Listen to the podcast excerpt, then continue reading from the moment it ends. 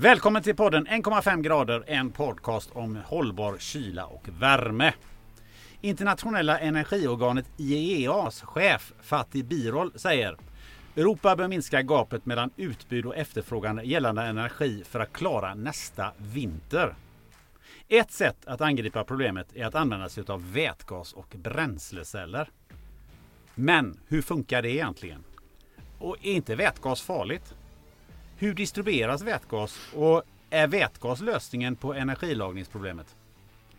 Och går det inte åt ruskigt mycket energi för att göra vätgas? Vätgas och bränsleceller är omdebatterat. En del säger att det är lösningen på klimat och energifrågan. Andra dömer ut det som ett ineffektivt bränsle som aldrig kommer slå igenom. För att reda ut det och diskutera de här frågorna så har vi med oss Helena Sundbäck, energikonsult på Bengt Dahlgren och Hans-Olof Nilsson, vätgaspionjär och en av grundarna av Nilsson Energy. Välkomna hit båda två! Tackar, tackar! Tack så mycket! Och naturligtvis så har vi med Andreas Bäckäng, VD för företaget Enrad som utvecklar kylaggregat och värmepumpar där man använder naturliga köldmedier. Andreas, välkommen hit som vanligt. Tack Gunnar, tack.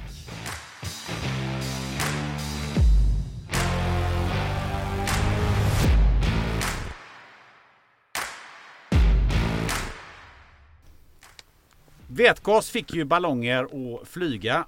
Jag heter Gunnar Östreich och ska försöka få det här samtalet att lyfta. Men samtidigt inte sväva iväg alldeles för långt. Andreas, som vanligt i ett vinnande koncept. Vi börjar med dig. Eh, vad är din relation till vätgas? Alltså det är någonting som har dykt upp eh, allt mer de sista åren får jag säga. Det, var man än är. Eh, jag berättade precis innan här, vi satt oss ner, vi var, var ju över i New York i våras och då hade vi bland annat lite olika möten kring framtida energi. Jag bara pratade om, om köldmedier. Då hade vi med oss eh, en man vars namn jag inte kommer ihåg nu men då var det ju katamaraner för passagerare, för att förflytta passagerare helt enkelt då att man byter ut dieselbåtarna då mot katamaraner med vätgas och det skulle byggas vätgasstationer i hamnar lite sånt. Så att det var väl egentligen det senaste. Sen har man läst under de här åren och det verkar vara ett ämne där man är antingen väldigt eh, för eller så är man väldigt emot. Va? Ja, ja, det är väldigt mycket i debatterna i alla fall. Och jag tänkte att vi eh, vill ju så att säga gå till källorna och eh, som vi gör i det här programmet. Vi tar hit gäster som jobbar med det och praktiserar det för då vet vi att då får vi ju svar från verkligheten och inte riskera att få in trollens eh, tyck och tänk helt enkelt. Nej, så att eh, det är lite därför vi sitter här. Podden är ju också en och en halv grader. Det är för att vi jobbar med lösningarna och vi vill ta upp ämnen som, som är för vårt klimat, att vi ska förbättra det och hitta vägar framåt. Det här kanske inte har sån riktigt så direkt koppling till kyla och värme som vi brukar ha annars. Men, men eh, det ligger lite på värmesidan kan vi nog ändå återkoppla och vi har viss med energilagring då. Så att eh, vi måste vara transparenta där och få med så många eh, bra områden som möjligt mm. Eh, där det finns ett alternativ för framtiden.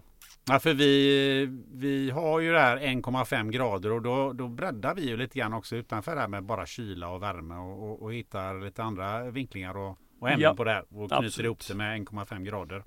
Eh, Helena Sundbäck, du jobbar på Bengt Dahlgren. Va, vad gör Bengt Dahlgren? Eh, ja, det är ett teknikkonsultföretag som jobbar inom samhällsbyggnad. Eh, så vi håller på med VVS, VVS och eh, el, energi och miljö och brand och risk och eh, sådär. Mm. Vad gör du då? Och eh, jag jobbar in, som energikonsult jag har eh, jobbat på Bengt Dahlgren i sju år och jobbat 18 år inom branschen. Först 15 år som VVS-konsult och sen de tre senaste åren mer som energikonsult. Mm. Och du har ju gjort ett, eh, vad ska man säga, ett projekt, en, en rapport på någonting som heter HSB Living Lab. Vad, vad är det för någonting? Ja, eh, HSB Living Lab är eh, en tillfällig flyttbar byggnad i, på Chalmers som är till som en eh, testarena där man får eh, testa nya innovativa lösningar för eh, framtida hållbara boendet. Som en, ett levande labb. Mm. Och då är det olika samarbetspartners som är med. Där Bengt Ahlgren är en av tolv. Och alla de puttar in pengar till en fond och så får man söka pengar ur fonden för att göra innovativa projekt och testa olika tekniska innovationer. Mm. Ja, Vi lär komma tillbaka till eh, det och referera till, till det.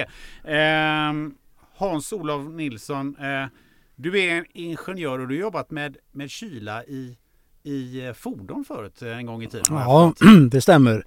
I, I grund och botten är jag ju elingenjör. Mm. Och eh, jag jobbar med eh, kyla för mobil, mobil kyla för fordon från 75 till 2005, alltså i 30 år drev jag ett företag som eh, jobbade med detta. Och eh, det är också en form av energi naturligtvis, eh, kyla. Eh, även, medan den energiinriktning jag har nu så är det ju på ett annan nivå. Men det är hela tiden man omvandlar energi till något annat. Då. Det var ett icke helt okänt bolag, Thermoking. Ja, Thermoking heter mm. det. Det är ett av världens två största. Det finns något som heter Carrier också och Thermoking, det är de två och vi var då en eh, agent eller företag jag hade då var generalagent säger man kanske inte idag men för detta märket i Sverige. Mm. Mm. Eh, du har ju byggt ett hus där, där vätgas är en, en, en viktig del när det gäller energianvändningen men den ska vi låta vara som en liten så kallad cliffhanger som det heter. Alltså, mm. Du ska få berätta om det lite senare i, i vårt samtal här. Eh, men det huset gjorde ju att du så småningom startade ett bolag som heter Nilsson Energy. Eh, och kan du bara kort berätta, vad, vad, gör, vad gör ni? Ja, Nilsson Energy, eh, det är ett förhållandevis ungt bolag. Det grundades 2017.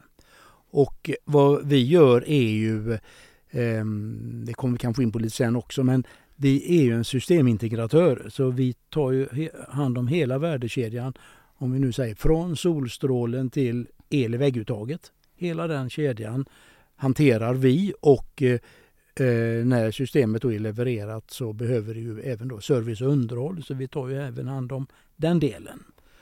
Nu sa jag solstråle, det går, även vind det är ju en förnybar energi va? men hittills har det varit mest sol, solceller för det är ju ganska enkelt att etablera och installera då mm. för våra projekt. Mm. Oh, Härligt! Mm. Eh, jag är själv helt inne i solcellsgörandet. Eh, eh, jag ska faktiskt installera på, på mitt eget tak nu inom, inom kort. Så det ska bli spännande att höra. Oh.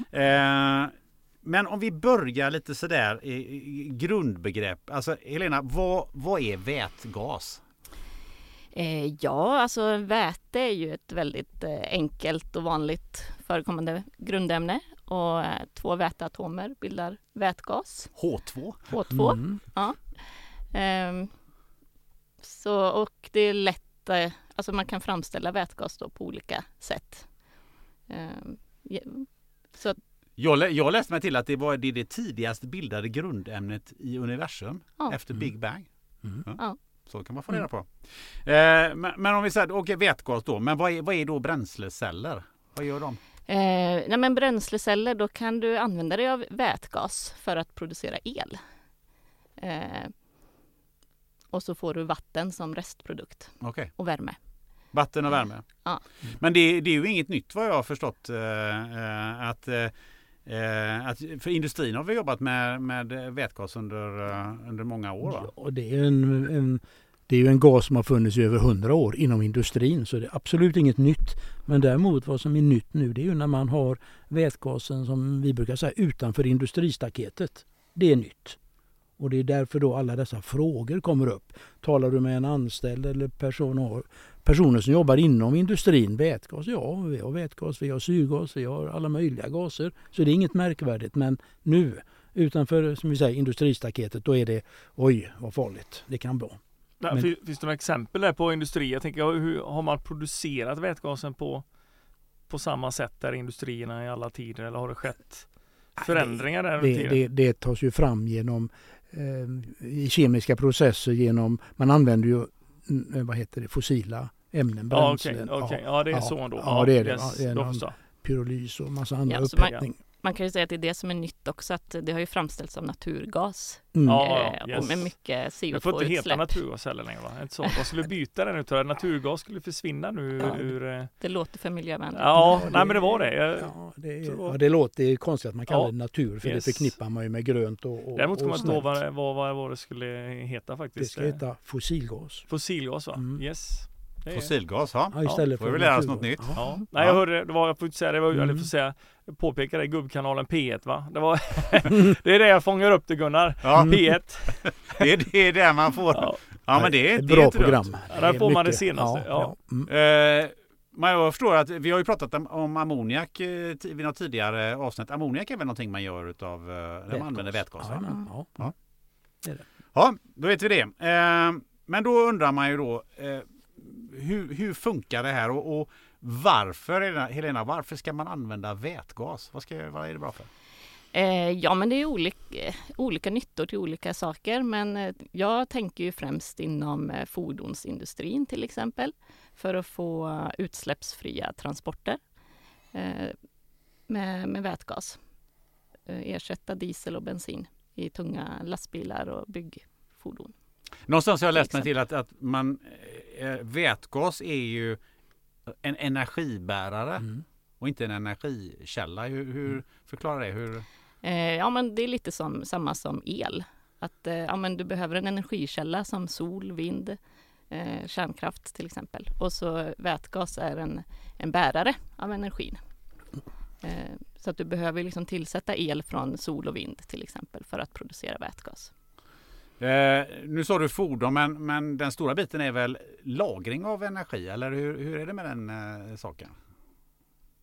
Jag ska eh, den här förnybara energin som nu växer fram, vind och sol, vind är ju helt klart än så länge dominerande då. Eh, Den har ju, både vind och sol har ju ett par ska säga, svagheter och det är ju det att man kan inte riktigt styra när den ska leverera. Och man kan inte, eh, och, eh, utan den levererar allt efter de rådande förutsättningarna som är. Och ska nu då sol och vind bli en, en hygglig ersättning till de energikällorna vi har idag, det fossila till exempel, så måste vi ju lagra undan den eh, förnybara energin, vind och solenergi. Och det är ju det då vätgasen, där vätgasen kommer in. Vi har ju batterier med, absolut, väldigt bra eh, för energilagring för det korta behovet. Men ska du lagra undan, vi kallar det säsongslagring i, i våra system. Vi lagrar ju från sommaren till vintern för att klara 3 till 5 månaders energibehov. Det gör man inte med batterier. Utan det, där är ju vätgasen då alldeles utomordentligt bra för du kan ju producera när det är överskott. Vätgasen åldras inte, den försvinner inte utan den finns där tills, du, tills ventilen öppnas och man släpper fram vätgasen till bränslecellen som du sa där Helena. Du har inga förluster vid lagringen? Alltså, inte vid lagring, nej, Nej, nej, okej. ingenting. Inte no, och Nej. inget, inget åldrande då. Nej. Så det, men det är ju ändå då, eh, den, är ju, den tar ju väldigt plats vätgasen. Den behöver stor plats. Eh, och eh, det är ju väl egentligen den nackdelen som är. Så ska man lagra undan vätgas i en ansenlig mängd. Man måste ju komprimera den och lagra den under höga tryck. Du nämnde ju bilar där då. Personbilar har ju också som går på vätgas. Där lagrar man ju gasen med 700 bars tryck i Mm. bilens tank. Ja. Jag tänker med biogas är ju som sagt det var ju det, det rullar inte så mycket där längre tyvärr då, men det är ju principiellt lite samma antar jag. Det ja, det är gas tryck. under tryck. Jajamän, Exakt, ja. fast vätgasen är högre. Ja, Ehm, ehm, det är den. Så det är, det är det som är kan säga, problemet då, att man måste lagra under höga tryck för att få med sig en hygglig mängd. Och då är det så att det är där egentligen kostnaden ligger i behållaren för vätgas. Men varför kan man inte lagra eh, energi i vanliga så kallade vanliga batterier? Varför måste du Jo. använda vätgas? Nej, batterier görs ju absolut. Eh, menar, någon har ju kör säkert elbil, om inte annat gör jag det själv. Och där lagrar man ju energi, ett antal kilowattimmar för att kunna köra. Det går väldigt bra, men eh, att lagra energi i ett bilbatteri, en 50 till 100 kilowattimmar, det är ju knappt ett par dygns förbrukning i ett normalboende i en villa. Så därför duger inte, eller räcker ju inte batterierna. Det blir alldeles för stort och alldeles för kostsamt om du ska göra det. Det, det är inte genomförbart är det men inte ekonomiskt och platsmässigt då. Du har ju batterier hemma Andreas. ja, jag kör både bilen och, och batterilagring. Ja, ja. Men det blir man är ju så att det är ju förklara dygnet va? Det, Ja, det är ju ungefär som man, det blir liksom inte värt att investera mer. Nu har det väl blivit lite bättre priser. Nu har jag haft det, jag har hållit på med det några år men 15 kilowatt det är ju liksom Mm. Det är ju sommarhalvåren liksom Som man klarar sig ganska skapligt på det plus bil då Ja. Eh, Och nu blir det ännu bättre för nu kommer bilarna så du kan så att säga att du kan även nyttja bilen som som eh, batteri då. Det har ju inte, hittills har det inte riktigt gått att man kan använda den som lagring och hämta därifrån till din fastighet och liknande. Men det kommer ju mer fler lösningar här nu. Det har nog redan släppts tror jag. Eh, ja, det har det gjort till vissa fabrikat men det finns ju ingen standard för det. Nej, det, Så kör du en Kia så funkar det, sen byter du till en Volvo eller något annat, ja då fungerar inte det systemet. Så det är väl lite synd att alla har sina egna metoder. Sen, ja det kanske jag inte ska prata om nu, men just, eh, just om man ska använda batteriet. Normalläget är väl så, om vi tar den där, det är väl 20-80-regeln som gäller där med. 80 procent när de kommer hem så behöver batteriet laddas. Jag har inte energi för att driva huset, så jag kommer hem för att ladda mitt batteri Mm. för att ha det fullt till morgonen därpå då till exempel. Det var lite förenklat men så är det väl för de flesta då. Men visst, det är genomförbart. Vi gjorde så upp i Norrland nu när jag var i Piteå förra veckan. Där visade vi hur bra det gick Eh, att använda bilens batteri för att driva eh, viss elektrisk utrustning. Den kanske inte är så stor än så att du kan driva ett helt hus när värmepumpar och annat går igång och mikrougn och induktionscell. Men den levererade ändå eh, strax 4 kilowatt och det var ju Ja. Vi gjorde våfflor, drev våffeljärn, det var jättekul. Ja, just det. ja, det var Ja, väldigt kul. Du Ja. sa ju här i uppsnacket att du, att du hade tänkt dig att käka belgiska våfflor. Ja. Så det, det kan du... jag, letar efter alternativ hemma också. Jag måste hitta en långtidslagring med. Det är därför Ja. vi, det är ju jättebra Ja. att om vätgasen idag då. Ja, den är fantastisk. Men om, om, Ja, om vi går mm. tillbaka lite det här eh, Elena, men alltså om man, varför behöver man lagra energi? Är det så att man inte, är det, är det vinterhalvåret som gör det att vi måste lagra det eller kan, vi, kan man inte bara köra alltihopa rätt ut i systemet? Eh, ja, alltså vi har ju lite begränsningar i elnätet också. Och, eh, för att, och det tar, om man har mycket nu med vind och, och sol och det kommer mycket samtidigt och man eh, använder mycket effekt samtidigt så kommer man behöva bygga ut elnätet. Eh, och det tar väldigt lång tid. Och kan man då lagra elen så kan man smeta ut effekttopparna lite och ehm, kan då använda elnätet mer effektivt. Ehm, Men det, det går alltså fortare att, det är som att ställa om och lagra, lagra energi i vätgas än att bygga el, ut elnätet? ja, det tycker jag. Det kan ju vara både med batterier och, och vätgaslager och sen kan man göra en, mycket med styrning också. Ehm, att man eh, flyttar laster. Men då ska vi tillverka den här gasen. Hur gör vi då? Ehm, ja, men då gäller det ju att man gör den med grön vätgas. Mm. Att man använder förnybar energi och eh, i en elektrolysör. Eh, så att du med eh, spjälkar vatten till vätgas och syrgas. Eh, för att få det så miljövänligt. Då. Låter ju skitenkelt. Ja. är det inte en ganska komplicerad process? Eh, nej men alltså det är ju, nu kommer det ju mer och mer elektrolysörer. Eh, inte helt vanligt än. Eh, Mm. Men, men vad, funderar på varför har man inte kommit på det här förut om man har använt vätgas i hundra år i, i industrin? Alltså vad, vad, är, vad är tricket? Ja. Ehm, nej men det går ju åt, eh, det går ju åt el. Eh, och innan har man väl inte tänkt så mycket på eh, miljön. det har väl varit enklare att göra det utav naturgas och man har inte brytt sig så- lika mycket om utsläpp. Eh, nu gäller det att vi ställer om och då får man komma på nya miljövänliga lösningar. Men Hans-Olof, det går åt el. Hur mycket, hur mycket el Ja. går det åt? Det går åt el för att spjälka vatten då som Helena sa. Om man, när man pratar vätgas så pratar man det vanligaste är kilo. Alltså man köper och förbrukar hur många kilo per tidsenhet då. Och för att få en liten uppfattning om vad det är, den här personbilen då eh, som vi nämnde, den, på ett kilo, den rymmer sig mellan 5 och 6 kilo vätgas. Och ett kilo tar bilen 10 till 12 mil. Så att du kommer en 50 till 60 mil på dina, din vätgastank på 5 till 6 kilo då. Och eh, för att tillverka det där kilot då, då går det åt el, helt klart. Och det är fysikaliskt så det finns ingen som kan göra det billigare eller på effektivare sätt än så som görs via en elektrolysprocess. Men eh, Helena, alltså, hur, om vi går vidare lite. Har, du, har ni kollat någonting på, är det, är det dyrt det här med att, att göra eh, vätgas? Ja, alltså som det ser ut nu så är det ju i och med att allting är väldigt nytt så det är ju dyra produkter eh, med både elektrolysörer och bränsleceller och eh, de här tryckkärlsbehållarna eh, är ju dyra.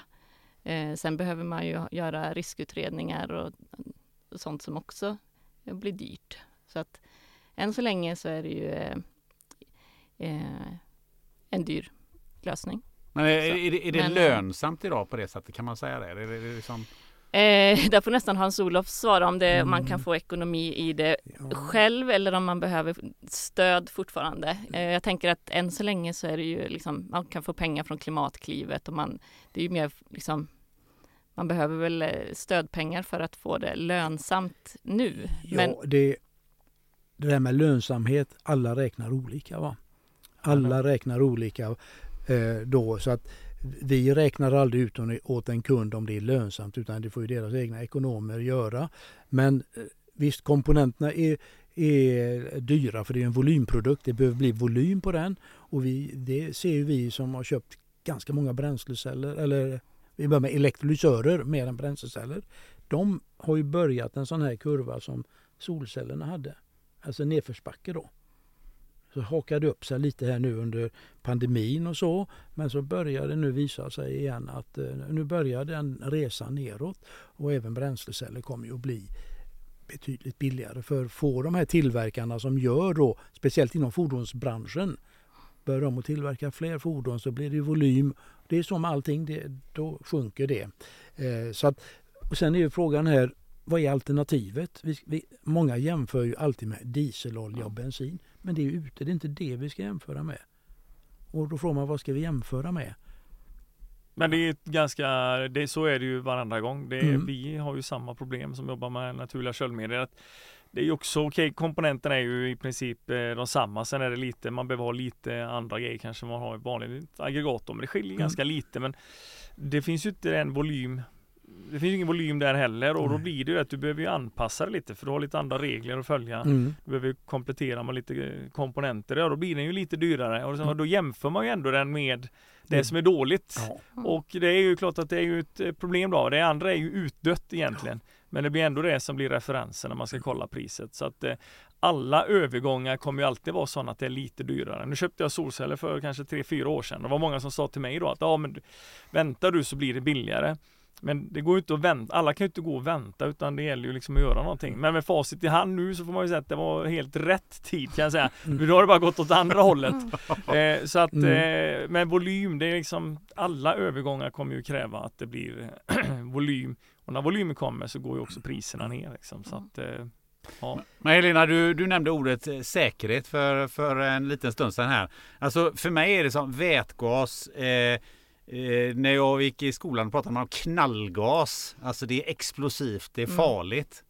Hur farligt är det? Eh, ja, men alltså precis som vi nämnde innan så har man använt vätgas inom industrin i över hundra år. Så att just vätgas är ju inget nytt. Det finns eh, riktlinjer kring hur man ska hantera det och eh, det är klart att det kan vara farligt om det görs på fel sätt.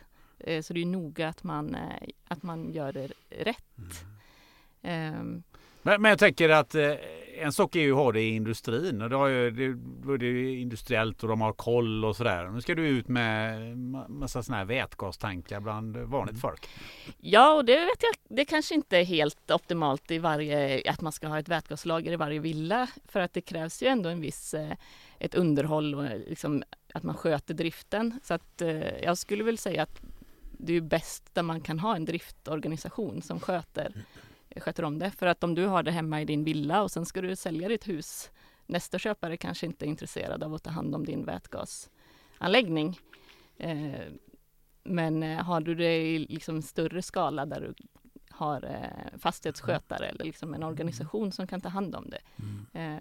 så är det ju, kan du ha det på ett säkert sätt. Men du har ju pratat med räddningstjänsten i, i eran rapport. Vad säger Mm. Eh, ja men de eh, sa ju liksom att de är mer oroade över batterilager Eh, där, Varför folk, där kan liksom folk ha ett begagnat gammalt bilbatteri hemma i, i garaget utan någon... Eh, det, det, krävs inga tillstånd alls. Och eh, skulle det uppstå termisk rusning i, i det batteriet och det blir en, en brand och kommer ut massa farliga gaser så är det farligare för dem att ta hand om än, än ett äh, vätgaslager som är gjort enligt äh, de riktlinjer som finns och på ett säkert sätt. Och Andreas, jag vet ju att du brukar jämföra här eh, när det gäller propan och vad, vad folk ja. har hemma till, till grillen och ja, det här. det är klart, det är, det är ju det är, vi pratar, det är lite samma här, man, precis som vätgasen, vi säger 100 år, ja men vi har haft uppe det många gånger i den här podden, alltså naturliga köldmedel var ju det, i princip det man använde på 1800-talet, början 1900-tal, innan de syntetiska köldmedlen kom. Och det är klart, när någonting får dominera eh, så länge så är det ju liksom, mm. det tar lite tid att, att vrida tillbaka och ställa om. Men det är ju det här med att jämföra, alltså vi, ser, vi har Eh, upp till en 4-4,5 eh, kilo i, i största maskinerna och så en massa olika funktioner som garanterar säkerheten. Det finns liksom, kan inte uppstå en, en explosiv miljö där med tanke på hur vi har konstruerat det då. Medan man då kan få 10 kilos flarrarna liksom från husbilar, husvagnar, grilla, röka. Ja men det finns liksom inga kontrollerade i en slang till gasoltuber och sånt men det är det är ju det här med vardagen igen, precis som vi pratade, du står och tankar i en bil liksom, när du kör runt med bensinen. Du har dina gasoltuber, du har det i vardagen, alla är vana vid det. Och då eh, tänker man inte på det. Men varje gång man introducerar någonting nytt så blir det ju alltid en massa kött. Och det är väl lite, jag tänker, vi kommer ju ganska direkt in på det här, hur ser regelverken ut? Finns det standarder, EU-standarder som är liksom är ganska väl anpassade för den här typen av, av eh, applikationer? Ja, det Ja, vätgasen är, alla, gas, alla energigaser är ju farliga va? om man inte hanterar dem efter dess egenskaper. Då. Och nu nämnde du gasol eller butan.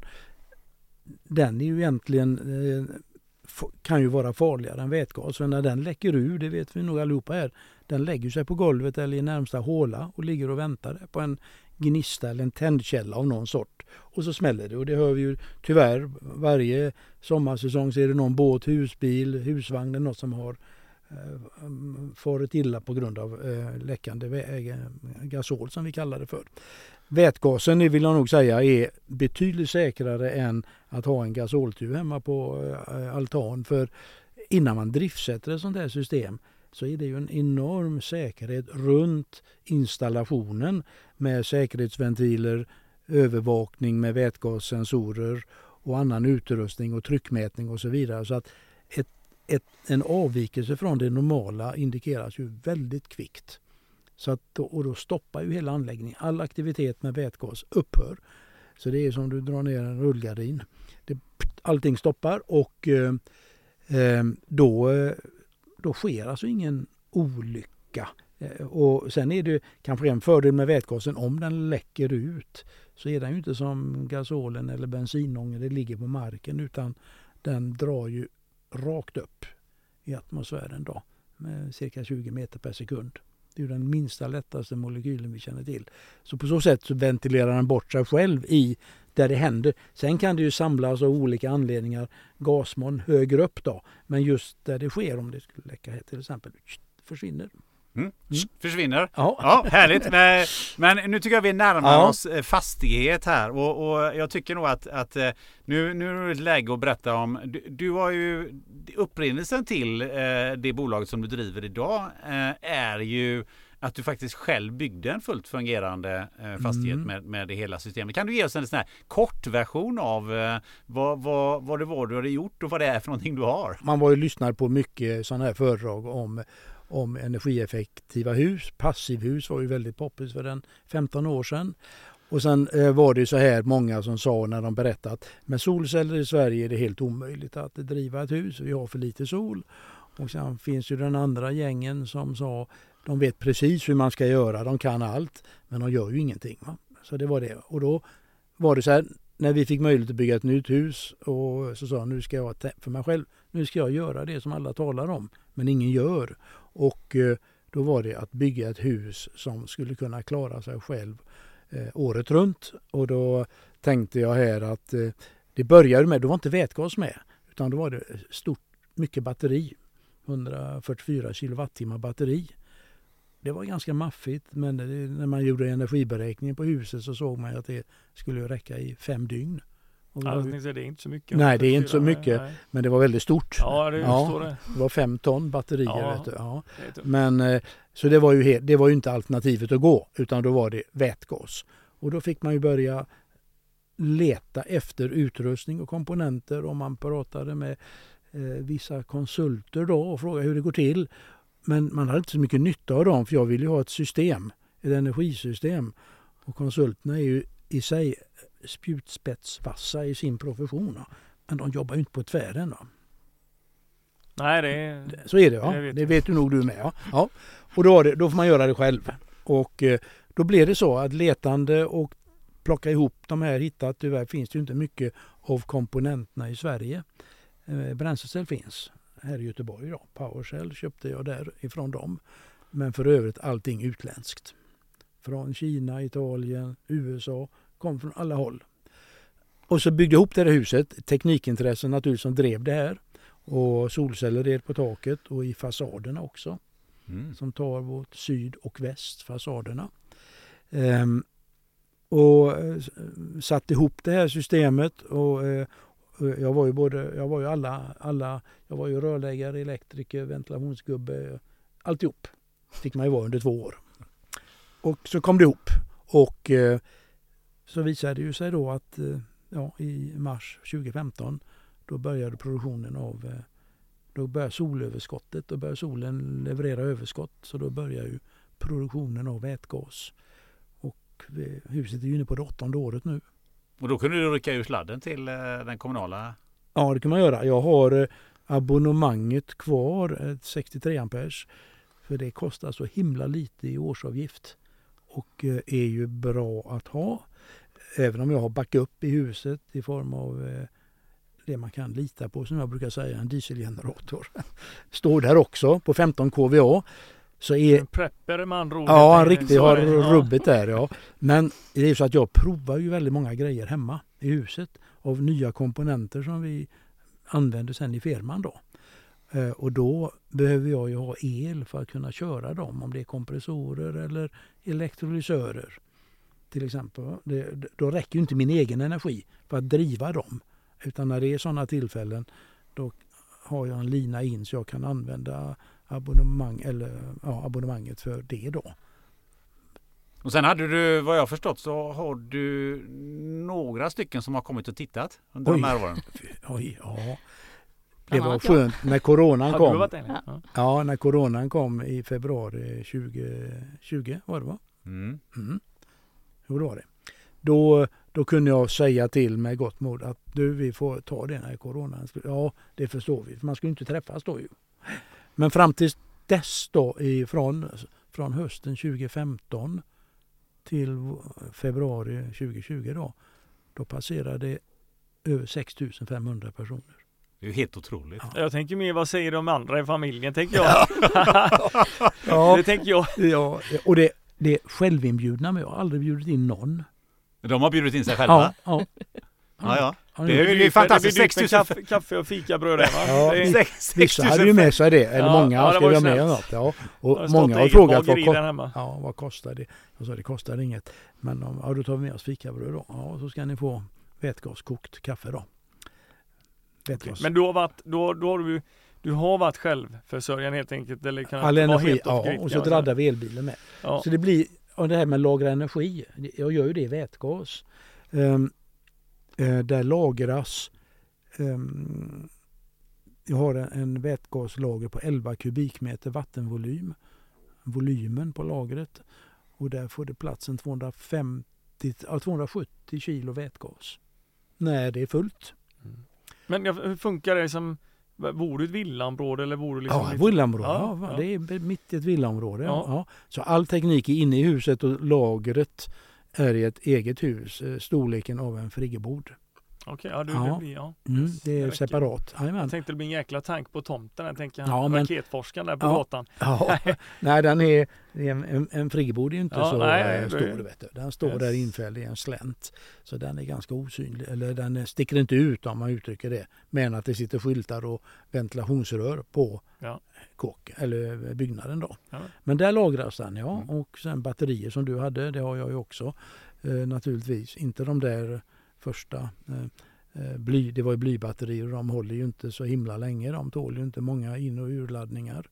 Så de är utbytta mot litiumbatterier idag då. Ja, det har jag hemma också. Lite Ja, så. det- Helena, också. Mm. Helena, du har ju varit eh, där ute säger du. Hur, hur Ja. har du använt eh, de här Mm. kunskaperna du, du har sett där ute i, i, din, i din rapport och, och ditt jobb med Ehm, HSB? Nej, men jag har tagit mycket hjälp av Hans-Olof. Han Mm. var med i delar av mitt eh, arbete Mm. med HSB eh, och gjorde beräkningar för hur ett stort, eh, hur stort ett lager skulle kunna var där. vara Mm, där. mm. Och då har jag tagit hjälp av by- eh, samma princip som Hans-Olof har i sitt hus. Eh, och kollat hur Mm. man skulle kunna använda, använda det. Vad, vad landade det någonstans i, i de diskussionerna och, och med, med uppdragsgivaren? Eh, ja, där... eh, Vi kom ju fram till en lite så här, ja, men en lämplig eh, lösning skulle kunna vara att ha en container med vätgaslager. Eh, sen var väl problemet där att man hade för lite plats för solceller. Så som det var nu, så de solceller man hade, de, man använde den elen momentant eh, direkt. Man hade inget överskott. Eh, så HSB tyckte väl inte, vi, vi skickade in en ansökan om att göra en liten testanläggning där för liksom forskningsändamål eh, för studenter och sådär. Men vi fick inte igenom den ansökan vad gäller, det var väl, blev lite Mm. för dyrt. Mm. Eh, så att det resulterade egentligen i att vi gjorde en till studie mer så när i samhället är det mest tillämpbart och kanske inte i första hand eh, i, i fastigheter det kanske inte är det som driver utvecklingen utan vi kommer fram till att det kanske är fordonsindustrin som behöver driva på för att det ska bli mer kommersiellt. Ja, för där blir det ju att eh, när man gör vätgas så kan man slanga det rakt in i en bil eller i en, eller ett, ett Ja. lastfordon. Eller. Men det kan väl anta att det är även fartyg och Ja. flygplan kan Ja. drivas av, Ja. av vätgas. Men eh, hos dig så gör, så gör du om elen till vätgas. Sen ska du göra el av vätgas. Hur mycket, du var varit inne på det här med, med Mm. förluster och så vidare. Hur, Ja. hur hanterar du eh, värme som utvecklas och elen? Hur, hur gör man det i en fastighet? Fastigheten är ju alldeles utomordentligt bra för sådana här system. I och med att processen vi sa innan när man producerar vätgasen så blir det ju en ett, eh, kallar för spillvärme eller processvärme då som går in och, och, primärt gör varmvatten. Och sen när eh, bränslecellen eh, startas upp för att producera el så kommer ju då eh, processvärme också som tas in. Det går in i husets värmesystem värme och varmvattensystem. Och hela processen då, om man nu stoppar in de här 100 enheterna eller 100 kilowattimmar energi när det är soligt och sen eh, producerar vätgas och sen använder vätgasen på, eh, vid annat tillfälle och tar tillvara på värmen där, då har vi ju cirka 80% i verkningsgrad. Du kom, du kommer ändå så pass högt. Ja, alltså, som- vad är det för temperaturer på? 65 till 70 grader. Ja, det, är så, det går så pass Ja, högt alltså. Så det duger mer än väl för värme, Ja, ja. värme i en fastighet. Så att alltså en 80 procentig åt, det är fantastiskt bra. Ja, ja Det- det får, är det 80% på det är det väldigt bra. Ja, vad är det? Utav det är ju då 50 termisk energi och 30% elektrisk. Så de där 270 kilona jag har där ute i garaget, det blir ju en 4000 kilowattimmar el ungefär när jag kör in det i bränslecellen och lika mycket värme då. Så jag får ut en 8. Det ligger mellan 8 och 9000 kilowattimmar totalt får jag ut. Och det räcker ju mer än väl under vintersäsongen för huset då. Alltså då får du få ut mer värme än vad du får ut Ja, det el, får man. Ja, för det är Ja. oftast det man säger, är att du får en, tillbaka, du får ut en tredjedel av det när du väl omvandlar. Då. Ja. Men det är klart att det, och det är så, men värmen på det så om man kan nyttja den så blir Ja, det, då blir det, det, väldigt bra. det är väldigt bra i en Mm. fastighet. Då. I, i mo, mobilitet, eh, fordon, eh, personbilar eller lastbilar och bussar så värmer det ju hytten. får ju värme i hytten då jämfört med en batteridriven bil som i princip tappar en tredjedel av räckvidden när det är i vintersäsong. För du ska ju ha elvärme som håller kupén varm. Och här får du värmen på, på köpet. Det är ju som en förbränningsmotor.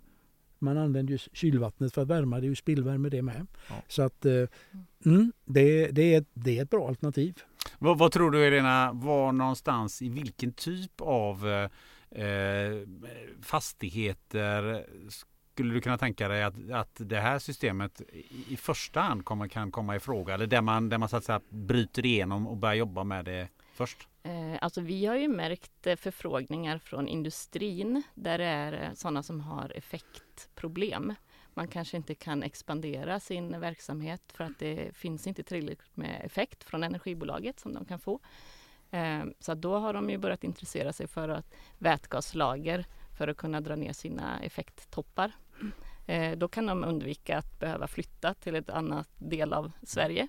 Eh, det skulle ju bli liksom väldigt kostsamt om de måste flytta hela sin eh, fabrik. Mm. så där märker vi av intresse nu. Men vad kommer sen? Vad tror du? Vilka, vilken, är, det, är det nybyggen eller är det hyres eller är det flerfamiljsfastigheter eller var någonstans eh, tror du att det är? Ja, alltså det så som Hans-Olof säger, det är ett, ett, bra system, men jag tror inte det är det som är liksom starten. Det behöver gå ner priserna lite först. Eh, så jag tror ju att det som är först, i första hand, eh, så är det kanske inom, inom industrin och inom fordon. Eh, jag tänker ju till exempel som stora logistikanläggningar där du kan ha mycket solceller på taket, stora platta tak och så kan du producera eh, vätgas lokalt och så använda till lastbilarna som kommer dit. Um. För det funderar på lite grann, hur distribuerar man, man vätgas? Säg att man, gör, man har en stor eh, vet det, solcellsanläggning eller man har en, en eh, vindkraftanläggning eller något sånt där. Hur, är, det, är det pipelines? Eller hur ja, men då kan du ha antingen pipelines eller transportera med lastbil. Mm. Uh, och det är ju också tänka mig vindkraftsparker där det nu kan vara liksom, har minuspriser på elen vissa tillfällen och då drar de ner eh, vindkraften. Eh, istället skulle de ju kunna producera vätgas av det överskottet. Mm. Tillverkar man vätgasen ute till havs då eller, eller skeppar man in eh, eh, strömmen först eller hur gör man? Ja, alltså det görs ju inte så mycket än idag, men jag tänker mm. att man skulle kunna eh, både och producera vätgasen både ute till havs eller dra in den eh, elen det, det, ska, det måste bli billigare först men ni, ni jobbar ju med en hel del eh, projekt eh, där. Var, var, var någonstans märker du att det, att, att det är mest efterfrågan? Vi jobbar med många projekt just det och eh, det som kommer att gå, gå först nu eh, det är ju den tunga trafiken eh, som då kommer att ta åt sig det. Vi har våra, våra svenska fordonstillverkare och även utländska då de tunga fordonen, det är så att de eh, ser ju vätgasen som ett väldigt bra alternativ till batteriet. För det finns några olika anledningar. Dels är det ju så att eh, eh, om vi tar bort kostnaderna nu då så är det ju, ska man få en räckvidd på en 70-80 mil på en lastbil som de är idag, lång, det vi kallar långtradare, då behövs det ju och den, då väger kanske batteripacket 5 till 7 ton. Så att, och det betyder att det tappar man ju i lastkapacitet då. Det är den ena delen och sen när den bilen kommer fram till, något, säger sin, eh, till terminalen så ska det ju finnas en laddpunkt på en megawatt eller mer för att kunna ladda upp det batteriet på en rimlig tid. En lastbil kan man säkert ordna men är det ett åkeri eller en åkericentral, vi säger som ja, kan ta vilket som helst, DHL, Schenker och andra stora en stolpe, en laddpunkt räcker ju inte utan du kanske behöver 10, 20, 30. Och då kommer vi fram till det du nämnde, den effekten finns inte på det stället. Däremot eh, är det vätgas. Där kommer ju den enormt stora skillnaden in. Det väger inga 5, 6, 7 ton för att få samma räckvidd. Ehm, du fyller upp tanken på kanske en kvart, 20 minuter och det går inte åt någon energi när man tankar en en, ett bränslecellsfordon utan det är ett högt tryck i tankstationen och så är det en tryckutjämning. Trycket rusar ju dit där det är lägre tryck Och på så, en tom tank har ju inte mycket tryck. Så blir det en tryckutjämning. Trycket nås till det trycket som ska vara och så är det färdigt. Så att på tung trafik kommer vi ju att se, där är det väldigt intressant med, med vätgas. Sen personbilar, det finns mycket personbilar men i Sverige finns det ju inga, för vi har inga tankstationer. Ju. Men Ännu får du väl säga då. Det är ja. som med biogasen jag ja. började köra. Det var, nu hade vi det i Borås mycket tack mm. vare att vi vet det, komposterar matavfall. Ja. Och det är lite det med att man ska, mm. Vi kanske inte bara kan ha ett alternativ. Vi kanske behöver ha flera. Jag tycker det blir väldigt, eh, ja. hela debatterna och även rent politiskt, det blir väldigt enkelriktat. Mm. Vi ska ha, nu är det bara elbilar, men jag tycker att biogasen är ju att man ska ju nyttja de källorna som finns. Att eh, har vi ändå ett restmatavfall mm. som kan rötas och utvinna gas, ja, men herregud, ska vi köra upp den sen, mm. för då har vi ju använt den en gång till. Eh, men då fanns det inte så många tankställen. Men det byggdes ut och sen har det ju dött ut lite för sen är det bara elbil ja, men det kommer att bli en förändring på det. Vi byggde ju den första tankstationen i Mariestad. Eh, vi byggde inte tankstationen men vi byggde ju produktionsanläggningen gjorde vi 2018. Så där producerar man ju vätgas till tankstationer från solceller. Det blir en lokal off, produktion. Det är lokal.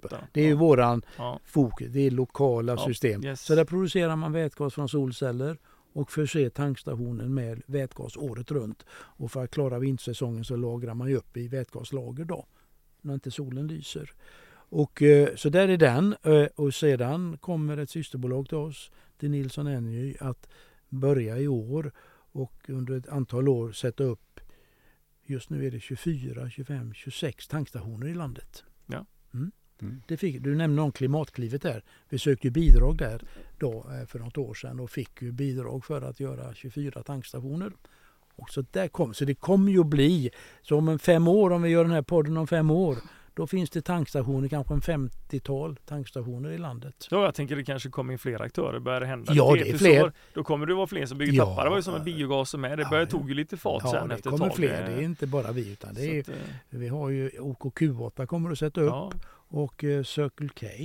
Och, och sen har vi någon som heter Everfuel, det är en dansk firma, kommer att sätta upp lite så att det blir fler aktörer. Så att säga att det finns 50-60 tankstationer, då är det ju då kan man köra personbil också.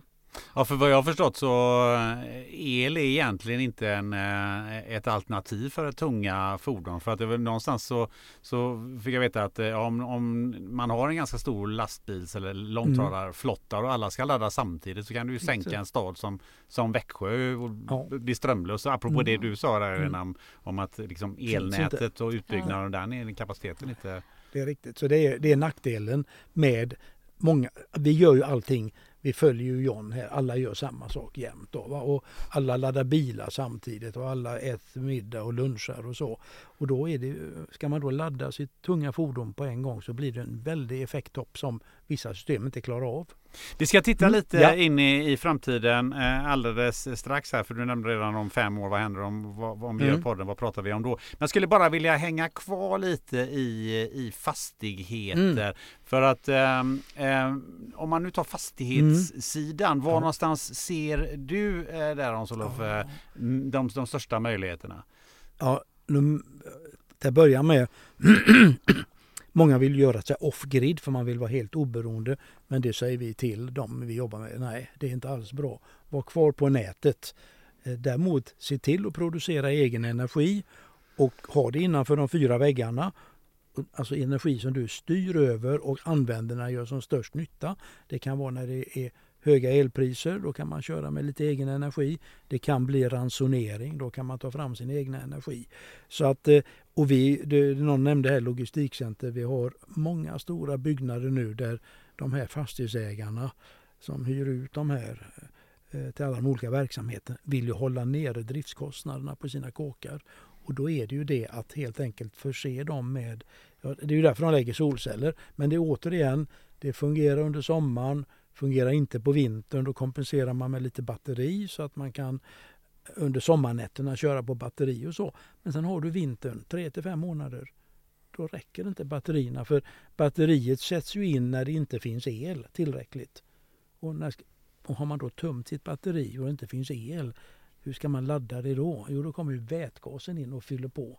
Så vätgasen laddar de här batterierna som de här logistikcentren har. Så att det är, det är ett jätteintresse utav detta nu. Och sen det här med små villasamhällen, det byggs en ny områden. Vi, vi, vi, det är ingen som har huggt än men det finns tre stycken vi har gjort. Alltså vad det skulle innebära. En gemensamhetsanläggning då. Så alla har ju inte, man duplicerar inte det i 33 hus utan det är en som en energicentral eller panncentral som det hette förr i tiden. Där sitter allting och, och skickar ut el och värme till alla kåkarna. Ett lokalt energisystem. Och då är det ju helt, inte helt plötsligt, men då är ju kostnaden även med dagens priser acceptabelt. Vi är under en miljon kronor per fastighet, kanske 700 000. Och kåkarna kostar ju 7, 8, 9 miljoner. Det är ingenting vet du va. För det är ju, det är ju inte någon bäst före-datum på det heller utan det, bara ju, det kommer ju finnas så länge huset står där i minst 50 år. Och energi är ju så ruskigt viktigt. Så att energisystemet börjar, de kostar inte mer än en eh, ny elbil. Och den köper man utan att blinka. Vet du, va? Ja precis, ja. Det, det, det lägger man ju rätt mycket pengar på. Ja, man gör det. Eh, en fundering jag har nu. Mm. Man gör det här utav, utav vatten vatten, det är utsläppen har vi inte pratat om men det, mm. det är ju... Det är vattnet kommer tillbaks. Vattnet ja. kommer tillbaks. Mm. Eh, eh, grön, man gör grön energi. Jag läste idag i, i ett en nyhetsflash att det var ett danskt halvstatligt bolag som ville bygga åtta vindkraftsparker utanför Sverige, eh, alltså på, på, på havsbaserat då. Ja. Och då skulle kunna försörja halva Sverige med, mm. med, eh, med el. Och, och då, då, tänkte jag slänga ur mig frågan så här. Våra politiker, de pratar väldigt mycket om att det ska byggas kärnkraft. Och det tar, eh, det tar 20 år innan vi får igång ett kärnkraftverk. Mm. I förhållande till det vi har sagt här idag. Jag skulle gärna vilja höra era, era reaktioner och tankar på det. Hur pratar vi framtid? Lena, ska vi börja med dig? Uh, ja. Uh, ja, alltså klimatet kan ju inte vänta Alltså vi kan inte vänta 20 år på kärnkraftverk. Eh, vi behöver ju ha lösningar nu med en gång. Mm. Eh, och många olika. Vi kan inte bara satsa på en sak utan vi behöver göra på bred front. Eh, så att... Eh, behöver vi kärnkraft? Kommer vi behöva det, tror du? Alltså som man ser nu så, alltså, om man ska dra igenom det här eh, Hybrid-projektet så kommer ju de behöva ett eget kärnkraftverk, bara de. Hybrid-projektet, säg bara vad är det? Eh, ja, men att göra grön eh, stål av vätgas. Eh, men eh, så att så, det så som det verkar så kommer man ju behöva väldigt mycket el framöver. Och eh, ja, jag vill egentligen inte gå in på kärnkraftsfrågan. men, eh, men man kan ju spekulera lite. Man kan ju spekulera. Det tar ändå 20 år innan vi, mm. innan vi, innan ja, vi har ett kärnkraftverk. Ja. Hur lång tid tar det innan vi skulle kunna ha, ha grön eh, energi med, via vindkraft och solkraft? Eh, jo men det byggs ut snabbt ja. Eh, med havsbaserad vindkraft. Ja. Eh, vad, vad, säger du Hans-Olof? Vad, vad, vad, känner du när jag ställer de här frågorna? Ja, energin behövs. Vi har ju ett väldigt bra energisystem i Sverige. Det som finns. Det brukar det, ju säga att det inte är, det är, jo, alla det är skäller ju på det. Nej men det är, det är väldigt bra och stabilt det vi har. Men det är bara att det räcker inte till i vissa områden då. Och då är ju det för att snabbt hjälpa till med det, då är det ju lokala där vi, det är det vi predikar för, att lokala energisystem, alltså producera och där du har förbrukningen då. Och små lokala energisystem med sol och vind, det kan du Sol kan man få upp väldigt eh, enkelt. Vind är ju lite krångligare för det, ju, det finns ju fortfarande mm, olika nålsögon man ska gå igenom för att få tillstånd. Men det, går, det tar ju inga 20 år och eh, då funkar det inte i Sverige så är det våra grannländer som kan sätta upp vindkraftverk och det nya är och det som det kommer att bli det är att man producerar vätgasen direkt vid vindkraftverket och så kör man in den via pipeline eller tankbåtar då och på så sätt eh, eh, leverera den energin som vi kommer att behöva. Så kärnkraftverken vi har de kommer nog att förlängas livet på något decennium eller fler. Men som sagt var nya, den som ska finansiera det mm. och titta på vad varje kilowattimme kostar får inte betalt för vad de behöver. Då. Så för vinden och solen är överlägsen i kostnad per kilowattimme. Och det är ändå ekonomin som styr i sista änden. Det är ju det. Va? Det Vind och sol är överlägset. Vad säger ja. du Andreas? Ja, jag tänker, jag har funderat rätt mycket på det här i och med att det har blivit så väldigt fok mycket fokus på kärnkraften nu det sista. Jag är väl rädd att vi kommer lägga pengarna på fel ställe. Mm. För att vi har, eh, vi har ju haft ett, ett avsnitt om taxonomin här som vi ska släppa nu i januari här. Till exempel va, du är grön eh, eller du är brun. Eh, kärnkraften är fortfarande ett bra alternativ ur så att säga, naturklimatets sätt då. Men eftersom de andra energislagen eller så säga, sätten att eh, sol eh, och vind till exempel är mycket snabbare att bygga ut. Eh, så tittar man på hur företag resonerar idag. Det är ju liksom att man, vi måste satsa mer på de här områdena. Och då tänker jag mig att om det tar så lång tid att bygga ut kärnkraften så är ju risken att då har vi redan byggt ut vind och sol i ganska stor utsträckning så att när vi väl ska köra igång kärnkraften så blir den ännu mer olönsam än vad det, ja, att vi på det viset då det blir vi, vi satsar på någonting nu som kommer om, när det väl ska sättas eh, igång så har vi redan hunnit komma så långt med allt annat. För det går ju snabbt alltså, det går ju otroligt fort nu och taxonomin kommer ju trycka till det här ännu hårdare. Så att vi kommer ju öka takten. Så att jag är mer orolig att vi, vi wastear pengarna liksom. Mm, wastea pengar ska vi ju inte göra men eh, Hans-Olof, jag tänker på eh, ehm, den tekniska utvecklingen. Mm. Vad, vad ser du där? För, vad tror du de närmaste åren? Kommer vi, du säger att vi får ner priserna. Kommer vi också få effektivare system? Eller var, var någonstans kommer att hända mest? Att priserna regleras neråt det har ju med volymen att göra. Att tillverkarna får systematisk tillverkning då och robotiserat och så vidare. Så det är väldigt lite handkraft i produkterna. Men teknik, att, att kunna producera till exempel spjälka vatten som är det bästa för att få grön vätgas då, eh, om vi använder förnybar energi. Den elektrokemiska processen kan man inte göra någonting åt. Den är ju vad den är då. Så det kan man inte få effektivare. Ehm, däremot kan man få det effektivare genom att den här eh, processvärmen kan minskas ner. Så att det blir inte 20% spillvärme utan det blir bara den energin som går åt för att spjälka vattnet. Och den, den tekniken finns och det är en sån elektrolysör kan vi säga kommer vi att installera i vår verkstad i Säve och provköra.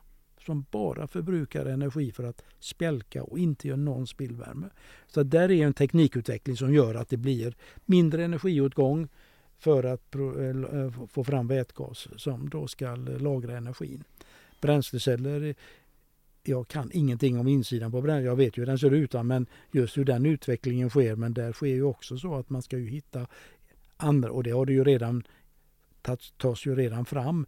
Istället för att ha de här mm, ädelmetallerna för eh, katoder och anoder så hittar man ju annat. Det är ju ofta platina då som används. Men att man hittar andra metaller som, som behandlas och ger samma egenskap till en lägre kostnad då. Med liknande verkningsgrad. Så det sker en väldig utveckling på det. Vi kommer ju att se kostnaderna dyker, verkningsgraden ökar ju inte men ja det kan man säga, man skapar inte så mycket spillvärme. En bränslecell är ju samma sak, 50% el, 50% värme. Tänk om man kunde få ner det då. Värmespillet då och det är ju sånt de jobbar på. Mm. Ja. Andreas? Ja, jag har två funderingar egentligen just- just på det här ämnet. Jag tänkte på, vi har ju pratat mycket om det här i vår podd innan. Vi är ju väldigt intresserade av att det ska vara svensk och europeisk tillverkning. Men Mm. komponenterna tänker jag till vätgas här. Mm. Vad kom, vem är det som producerar dem eller var produceras de? Ja, Vi har ju en svensk tillverkare av bränsleceller då. Ja, Här i Göteborg också. Ja. Powercell. ja det, de pauserna Ja, känner jag till. Och de utvecklar ju tekniken men de köper ju troligtvis, jag vet ju inte alls vad de växer som är deras komponentleverantörer. Men tittar man i bränslecellen så är det, kommer säkerligen en hel del komponenter från Tyskland. Ja. I alla fall och europeiska länder Ja. är väl bra så det slipper komma från Asien då. Ja. Men sen har vi inget annat. Vi har Nej. ingen elektrolysörtillverkare, vi har inga kompressortillverkare. De lagringstankarna av dignitet har vi inte heller i Sverige. Nej, Tyvärr. Det, det är lite Det- synd det att inte vi har synd, ja. mer eh, Mm. på den sidan. Att Mm. värnar om svensk industri. Va? Vi, vi måste ta greppet om det. Jag har sagt det förra avsnittet. Politikerna måste hjälpa till att uppmuntra här så att vi Ja. Det här är ju världens chans liksom för, för Sverige. Men så, jag tänkte sen på nästa, min andra fråga Ja. där med, det var, eh, vi berörde inte jättemycket med standarden där inne, men jag tänker att nu, när jag, jag ser bara tryckkärlsdirektivet framför mig eh, överallt Mm. på de här ställena och jag vet att vi har ju det, det vi jobbar med också då. Mm. Eh, och eh, jag, gjorde, gjorde, har gjort ett avsnitt här om, om regelverken och det är mycket PED i fokus då. Men kompetens, det måste ju vara samma här som Mm. vi sliter med det mycket också, kompetensen. Alltså det ska ju finnas människor som tekniker och det ska finnas besiktningsmän och det ska, det är ju eh, vad liksom, hur ser det ut där? Ja, den saknas. Vi, vi saknar väldigt alltså, Ja. tekniskt kunniga personer då, Ja. för det här nya energislaget. Då.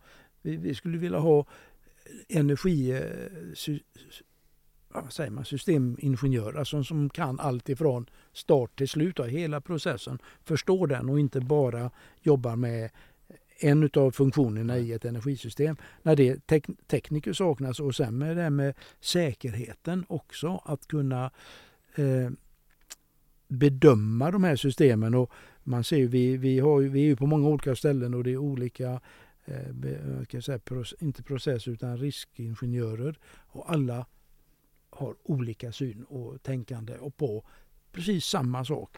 Ja. Det är som en biodlare som vi brukar säga, frågar du 10 så får du 11 svar. det, är samma sak. Men, Ja, det, det skulle behövas ett regelverk. Ja. MSB har ju, det finns Jo, ju ja, men och sen ska de, det är bara att de ska ju tolkas in många gånger och det är, Mm. men det är just i de här förändringsprocesserna. Vi pratar ju att det är svårt nog med väldigt mycket annat eh, runt omkring då för man ska få en acceptans i det med andra. Samtidigt har man ju svårigheter med att du ska hitta folk som har kunskapen Ja. och det är ju Den Jag är så- lite inne för att man måste, vi blir nästan lite politiska snart i den här podden men jag tycker att man måste gå in från, mer, ja, från politiskt håll eller eh, styrande då, sidan att det kanske är så att man ska eh, helt enkelt eh, göra praktikplatser rätt upp och ner liksom. Mm. Att man får gå på de här bolagen som man bedömer, här har vi en framtid inom det här segmentet.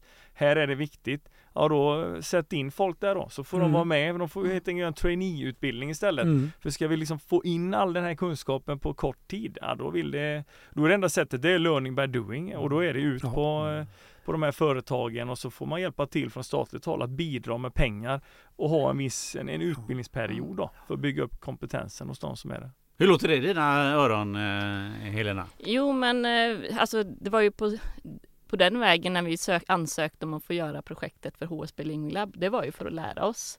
Eh, jag läste om Hans-Olofs eh, villa och blev Mm. intresserad och ville lära mig mer om vätgas. Och precis där, alltså på Bengt Dahlgren, vi har ju konsulter som jobbar inom el, brand och risk, Mm. eh, eh, som håller på med gasprojektering och energilagring och så. Men just det här att knyta ihop alla de kompetenserna till och liksom sätta ihop ett sådant system. Man behöver jobba mer för att eh, Mm. eh, över gränserna och inte på sitt specifika område.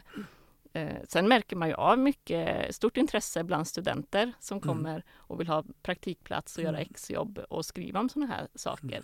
Mm. Eh, så att jag, Jag, jag Mm, tänker mm. ni har ju också tagit det greppet. Vi är samhällsbyggarna eller vad ni, ni, Ja. ni, ni, ni tänker ju, Mm. har ju börjat tänka lite bredare Mm. vad jag förstått. Ja, så att vi, det är ju en process. Alltså man behöver ju få in projekt också för att lära sig. Eh, men för att få projekt så behöver man ha erfarenhet. Eh, så att Mm. eh, det går långsamt framåt. Mm. Men, Det går långsamt framåt Mm. och framåt ska det ju gå och eh, framåt har det gått i det här samtalet. Eh, så att eh, det blir dags att avrunda. Så jag tänkte vi, vi kör laget runt lite på hur eh, vad ni tycker att eh, lyssnarna ska ta med sig från, från det här samtalet. Vad tycker du har varit viktigast Helena? eh, oj, svårt. Vi har pratat om mycket. Ja. Eh, Men eh, att, att, att inte bara jämföra med fossila, det som är nu, utan eh, att se det liksom, men vi kan inte jämföra med att behålla dagens system, utan om man ska ställa om så måste vi eh, jämföra rätt saker i så fall och vara öppen för nya lösningar. Och det är okej att eh, om man ska göra innovativa lösningar så måste man våga misslyckas också, man måste testa eh, och sånt som är kanske Vissa bara bojkottar för att det är dålig verkningsgrad eller någonting. Men det behövs ju, man behöver jobba med det för att det ska bli bättre och man behöver utveckla. Det är liksom en process. Man kan inte ha en färdig lösning på en gång som ska vara, knäcka alla problem. Den lösningen kommer vi inte hitta utan man kommer få jobba fram. Eh, Så. Mm. Vad säger du Hans-Olof? Ja, att de som nu funderar på vad de ska göra i sitt yrkesliv då, det är ju de yngre som går på någon form av teknisk utbildning eller tänker göra det, att de eh, skulle då helt enkelt eh, titta på inriktningar där vi, jag kallar det för omställningsenergi, det var en som uppfann det ordet, det tycker jag är bra omställningsenergi, det är vind och sol. Att de som tar den linjen och eh, kommer ju att ha ett säkert jobb till de blir pensionärer. Så att det är helt enkelt titta på eh, utbildningar som jobbar med eh, de förnybara energislagen. Glöm det du sa där med olja och det som har varit, det har ju passerat. Så att titta på den nya energin, eh, energislagen och välj de utbildningarna då så ska vi anställa er. Ja, vi du, jajamän. det här är en öppen dörr, det är bra. Ja. Det är bara att, Jag att säger det in lyssna med nu. praktikplatserna bara. Ja, Precis. Ja, eh, Andreas, du fick första ordet. Du Ja, får även sista. sista ordet Ja. som vanligt. Ja, så bra. Ja. Då säger jag no fear. Säger No fear. Ja, det är det som gäller. Man, ingen rädsla liksom. Eh, No Nej, jag- fear and kill the trolls. Ja, ja exakt. Eh, Nej men det gäller ju att hoppa? Jag, jag tycker att vi eh, Nu har ju både, vi har berört båda med en del grejer jag hade tänkt på, på samtidigt här också men jag kommer tillbaka till utbildning igen i varje fall, Mm. eller kunskap. Eh, Jag är där igen och eh, det är väl ganska tacksamt att avrunda då eh, podden med det för att det är, vi, vi får faktiskt väldigt mycket från skolor. Eh, ifrån, nu är det mycket kyltekniska utbildningar då, men de använder faktiskt podden i utbildningen till Mm. eh, eleverna. Roligt. Oj. Eh, och det är ju för att det är så lite, ute i skolorna pratar man fortfarande bara syntetiskt. Men det är ju dött liksom. Och så ska man skicka ut eh, de här unga människorna till att jobba med framtidens kyl och värmeapplikationer. Ja, det är inte det syntetiska för det är det naturliga. Och då har de använt podden som stöd. Så att jag hoppas att dagens avsnitt ska då inspirera liksom, och få lite samma eh, sving här. Eh, en del nyttjar det i de sammanhang där man kan faktiskt påverka människor till att välja den här inriktningen. För det är, vi har många det är många ställen som det måste fyllas ut med kunskap om det ska gå undan. Mm. Så säger vi eh, tack till dig som har lyssnat och förhoppningsvis blivit inspirerad eh, på ett eller annat sätt. Eh, Helena, eh, Hans-Olof och Andreas, ett Mm. stort tack för det här samtalet. Tack för idag. Ha det så gött. idag. Ha det gött!